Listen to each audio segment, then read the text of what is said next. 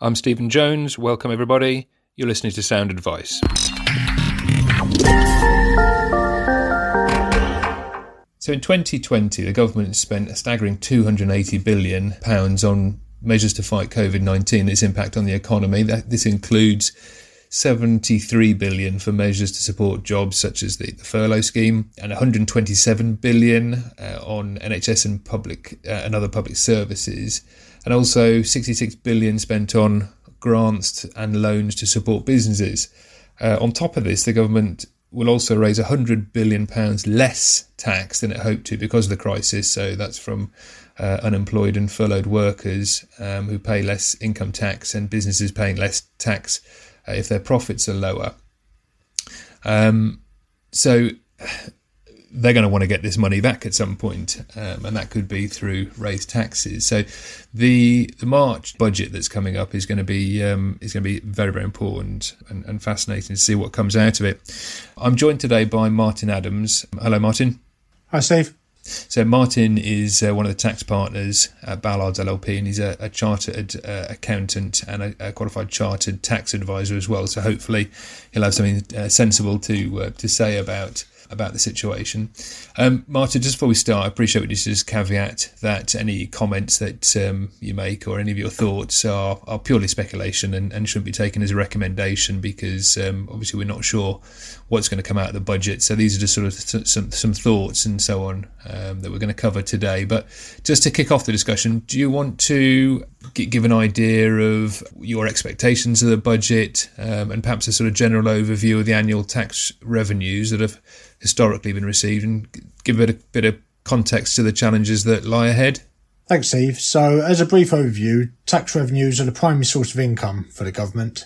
And in 2019-20 tax year, the total UK tax revenues, as reported in HMRC's accounts, amounted to approximately 637 billion pounds.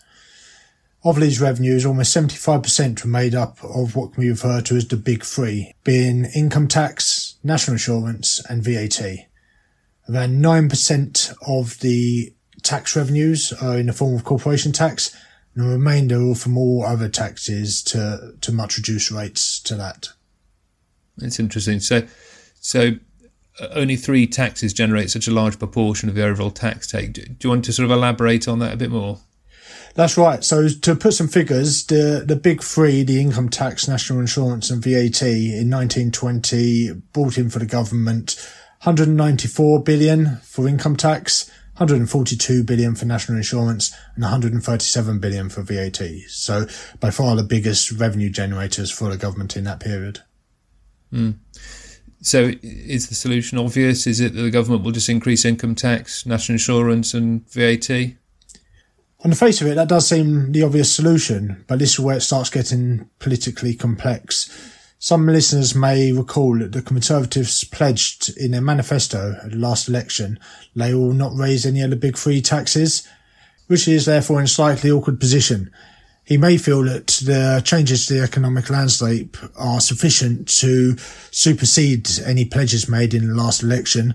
However, Tory backbenchers will be keen to see as, that as far as possible pledges are maintained. So he will probably mm. get pressure from inside the party. Okay. So, what about capital gains tax? I know you've mentioned um, to me before that that's a, a, a, high risk of change.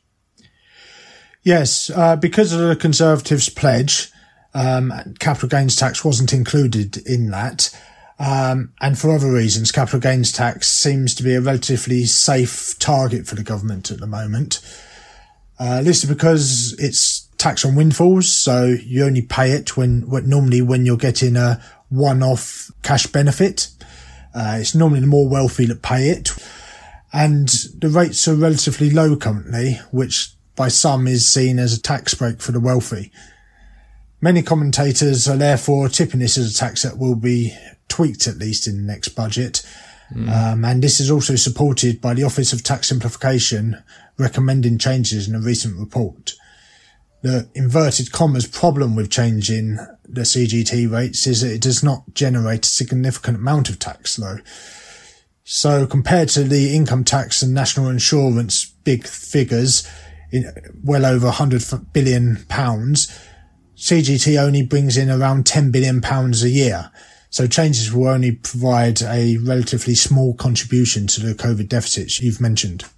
Mm, okay, so let's talk Turkey. I appreciate it's speculation, but if there are changes to CGT, what, what do you what do you predict that, that they would be? The best place to start with this is looking at the Office for Tax Simplification's reports, where they recommended quite a few changes. I'll discuss a few of the key ones now. So, one, they recommended an increase in the rates, potentially up to income tax rates, which will be very harsh on capital gains taxpayers. Two, reducing the annual exempt amount. So that's the threshold above which you start paying capital gains tax, below which you can effectively have capital gains tax free transactions. Three, abolishing the tax free uplift on death. So at the moment, when you die, everyone's um, assets are uplifted to the value at death. And for example, if it's covered by a business property relief, you end up not paying inheritance tax at death or capital gains tax on a future sale. Mm. And potentially replacing business asset disposal relief, formerly known as entrepreneurs relief, with a more retirement targeted relief. So effectively scrapping entrepreneurs relief and having something in its place, which no doubt will be less beneficial. Of these, as I can predict your next question, I expect the annual exempt amount is most likely to be affected in the next budget, so a reduction of that I think is quite likely. This may be coupled with a perhaps modest increase in CGT rates generally, and possibly an advancement of payment deadlines. We've already seen this with property taxes recently. This could easily be extended to all forms of capital gains so that you only have 30 days following the completion of the sale event in which to pay your capital gains tax. Okay. So do you think generally there's going to be major changes in the budget or do you think the major changes are going to be delayed uh, to a later date? I think there may be some tightening of reliefs, but I think the economy is too fragile for major hikes in tax or major reforms of the tax system at this time. Tax hikes also stall growth and growth is more important for the government, I think, at the moment than getting revenues in to cover the deficit. Tax hikes are almost certainly going to come at some stage, but in this budget, I think the government will play it safe and take another year to consider the best approach. You mentioned reliefs that could be that could be tightened. Are you thinking about any in particular? As I mentioned before, the capital gains tax annual exemption, I think, is has got a target on its back. Another one that we could see changes with are pension contributions.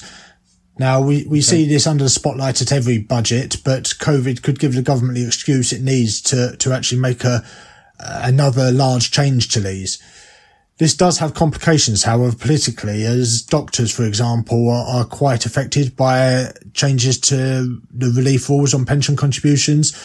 So politically, any change in relief would need careful consideration from the government and possibly a carve out would need to be made for doctors. But that would then create quite a lot of complexity, uh, which is best avoided if, if can be. Mm. What about companies? Any changes for them? Corporation tax could be increased, but corporation tax revenues have actually increased since the reductions to the rate more recently, mm. although that is not necessarily directly correlated with the, the reductions in, in the relief. The UK currently has one of the lowest corporation tax rates for a G20 country. The government may therefore prefer to maintain this position and have this shopfront window low rate of corporation tax as, as, as a location point for overseas business to set up. However, corporation tax does account for 9% of tax revenues, as, as I mentioned earlier, and therefore an increase in this would help the government reduce the deficit rates. So it's a difficult situation for the government on, on that. And certainly there has been some speculation in the press that rates will go up. On the flip side of that, there's going to be a lot of companies that are making losses at the moment. And what I wouldn't be surprised to see is an extension to loss relief rules like we saw in 2008, where a loss making company can carry back its losses three years rather than a normal one year in normal times. What about research and development? Personal favourite of mine, R&D. tax relief. What do you see happening there? UK's R&D relief is a very generous relief, but with the UK positioning itself as the place to be for a technology business, Yeah. making major changes to that relief could detriment that approach.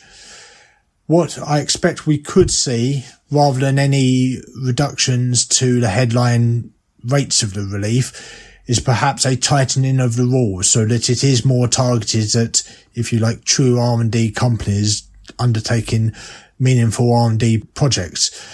Currently, it can be quite easy to fall within the rules. It's not necessarily white lab coat kind of workers that um, benefit from the relief. Fairly, not quite routine, but fairly low scale R&D projects, let's say, do benefit from relief, and the, the government may seek to cut cut that out a bit so it's more targeted at the traditional R&D high level projects, I know. which it was perhaps more intended for when it was set up. Okay, not all businesses run as companies. Any major changes expected for the self-employed? That's an interesting one. When Rishi announced the self-employment income support scheme, he did indicate there will be changes to align national insurance to employee rates. Hmm. As noted earlier, though, this would be against his election pledge.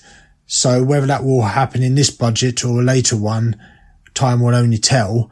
But that is certainly one that I think could happen in the next budget. Hmm. Although I think 10 years ago now, it doesn't feel that long ago that VAT rates increased. Any major VAT changes expected? As noted earlier, it was in the Conservatives' manifesto pledge not to increase VAT rates, hmm. but it's certainly attractive tax for them to increase as it brings in revenues fairly quickly for them. If they wanted to have a halfway house, what they may look to do is reduce the VAT threshold so that more businesses are caught within the VAT net. However, administratively and, and the, the burden that would provide to smaller businesses, I think that would outlike, that would likely outweigh the, the benefit it would provide. So I think if there was to be VAT changes, it is likely to be on the rate, but whether now is the time for that, I'm not sure. Okay. I, I think inheritance tax is the only major tax that we haven't touched on. Any changes expected there? It is a major tax in terms of it's well known and is very emotive to, to taxpayers. However, in terms of actual revenue generation for the government, it's not actually that significant. Typically, it only brings in around 5 billion for the treasury. So in the scheme of things, it's actually very small. Hmm. Before the last budget, the all-party parliamentary group issued a report recommending major reforms to the inheritance tax system. Many of these centred around abolishing reliefs, such as business property relief, for example, but coupling that with an overall reduction to the tax. The other recommendation in that report was the introduction of gift taxes. So if I give my chil- gift my children some money, I pay tax on that gift at that time, whereas currently that would likely be in inheritance and, and completely tax free as long as I survive seven years. Hmm. My feeling is that these types of changes are too radical at this time. As I mentioned earlier, the revenues generated by IHT are not significant. However, part of the reason they're not significant is because the big reliefs like business property reliefs exempts some quite significant estates which would otherwise pay a lot of tax. But at this time, whether that's the right thing to bring in, I'm not sure. So I think what we will see on that is more consultation. I think change is inevitable at some point, but at this time, it doesn't feel right to me, at least. Okay. Any trusts um, uh, changes that you expect? Again, trusts have been under review for a while.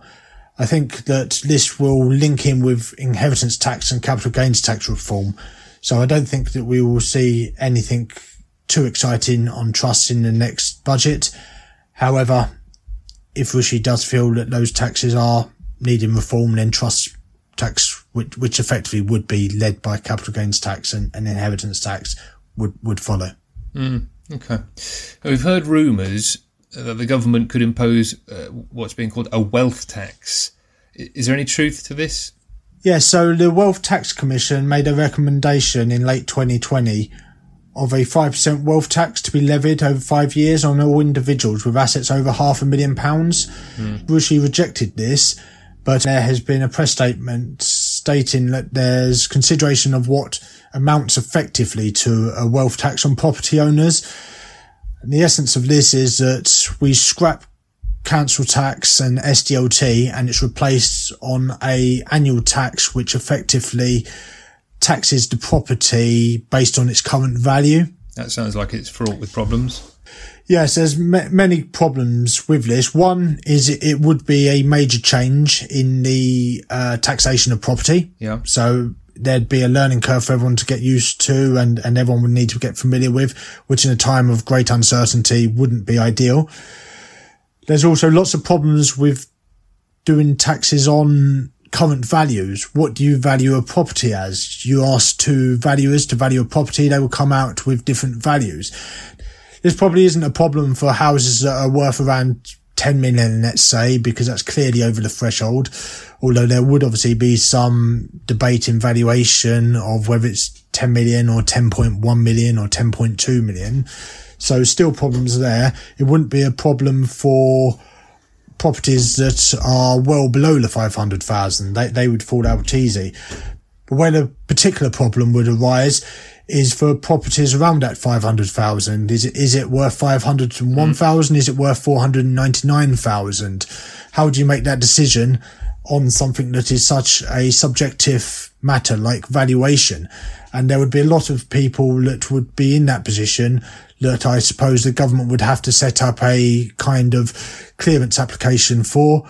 That's going to add to government resources being consumed. It's going to add a lot of admin burden for, for the taxpayers uh, and costs that's going to have to get valuations approved. So that, that's a, a, a big issue with taxes based on current paper wealth. The other issue with taxes being based on paper wealth rather than liquid funds is that there are a lot of elderly people that have lived in their house for a very long time, buying them at relatively cheap prices at the time that have just been fortunate to live in a property that's grown in value. They likely have a higher property value, not much income. Where do they get the money for these taxes to pay for them? You're going to potentially end up forcing people like that to sell their home because they can't afford to live in them anymore because of the government policy which is not an ideal situation to be in. Wealth taxes have been levied in the past, but these have normally been more targeted at, I believe it was big utility companies, big oil companies back in the 90s. But something targeted at normal people, it'd be very hard to administer. And this is particularly so as the reports that I've seen mm. um, over the weekend indicate that this would, at least initially, be a zero sum game for the government. So overall, they're not expecting to increased tax rates from this. So one asks, what is the purpose of introducing it?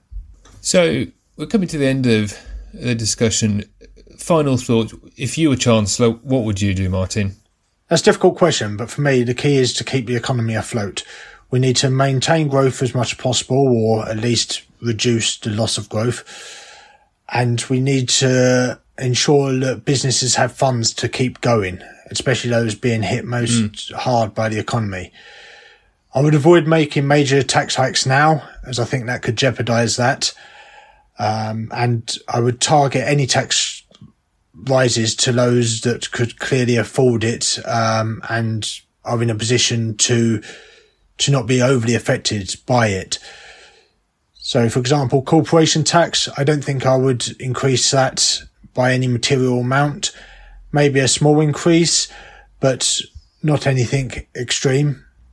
Mm. One tax in inverted commas that seems like it could fit those metrics that I just mentioned would be the high rate taxpayers rate of national insurance. So currently high rate taxpayers only pay 2% national insurance on their profits in, in uh, above the higher rate. That could be increased say to 3%, for example, because that's one hitting the higher pay- payers who can arguably more afford to uh, mm. suffer the increase in tax. Two is only levied on those in employment, so it's only those that have still got a job that pay it. And three, it targets, uh, again, employees who have been one of the big winners, if you like, from, uh, the reliefs provided by the government, for, i.e. the coronavirus job retention scheme that has secured a lot of jobs. It would mean that they would be slightly paying back that, that mm. deficit arising from that themselves. However, increasing national insurance for higher rate taxpayers isn't going to be a conservative friendly approach. And it's not one that the conservatives are going to, going to do easily, especially as it goes against their manifesto pledge. Triple lock. Yep. So mm. whether that will happen, um, long term, inevitably, we're going to be paying more tax in one form or another. So I think we're all going to have to get used mm. to the fact that this deficit is going to have to be paid at some point and there will be tax hikes, but I think not for a year or two yet. No, it's fascinating. So, all the talk of concern of, of tax hikes in March, I appreciate that you're saying that there might may be some in some areas, but what what I hear you saying is that um, you think that that'll be delayed somewhat. So, no, very interesting. Okay, the killer question: What should listeners do now? As we don't know what is going to be announced in the budget in March, care needs to be taken with any plan that's purely speculative in nature, as that may be undertaken at a cost and not actually have any effect, or even worse, if there's unexpected changes that go against that plan, then you could end up in a worse position. I think the key thing for taxpayers is try to get some certainty on your position. So, for example, if you're in the process of a sale or liquidation of a, of a company or a business, try to get that completed prior to the March budget if possible if you're anticipating changes in ownership, if you can get those done before the March budget. For example, you may look to use trusts, for example, to, to give equity interests to your children. Uh, that's certainly easier done with trading businesses than, than non-trading businesses. There's things to, to be considered. Other things to consider is things like paying dividends from companies now if we see a hike in the dividend tax rates, for example, that's effective from the budget day, then getting those dividends paid pre the budget day would be advisable. So it's effectively just advising our clients just to review their position, consider any aspects of their personal position which could be affected by any changes in, in the budget, particularly on capital gains tax, uh, pension reliefs, and things that that we spoke through through this discussion. And other than that, just just keep in touch with your engagement partner. It's worth just having a call with with them just to just to make sure that they're fully aware of everything you're doing currently um, and wanting to do in the near future, so that we can consider if there's any planning that can be put in place. But as I say, it's a very difficult situation at the moment because it's all planning on speculation, and it could end up being a lot of cost for, for no benefit. Right. So, as regards to sort of getting in touch, as Martin said, if um, you want to contact your usual contact or indeed any of the team, uh, the number is 01905 794 504. Martin, thank you very much for uh, for your time and your commentary, and thanks for listening.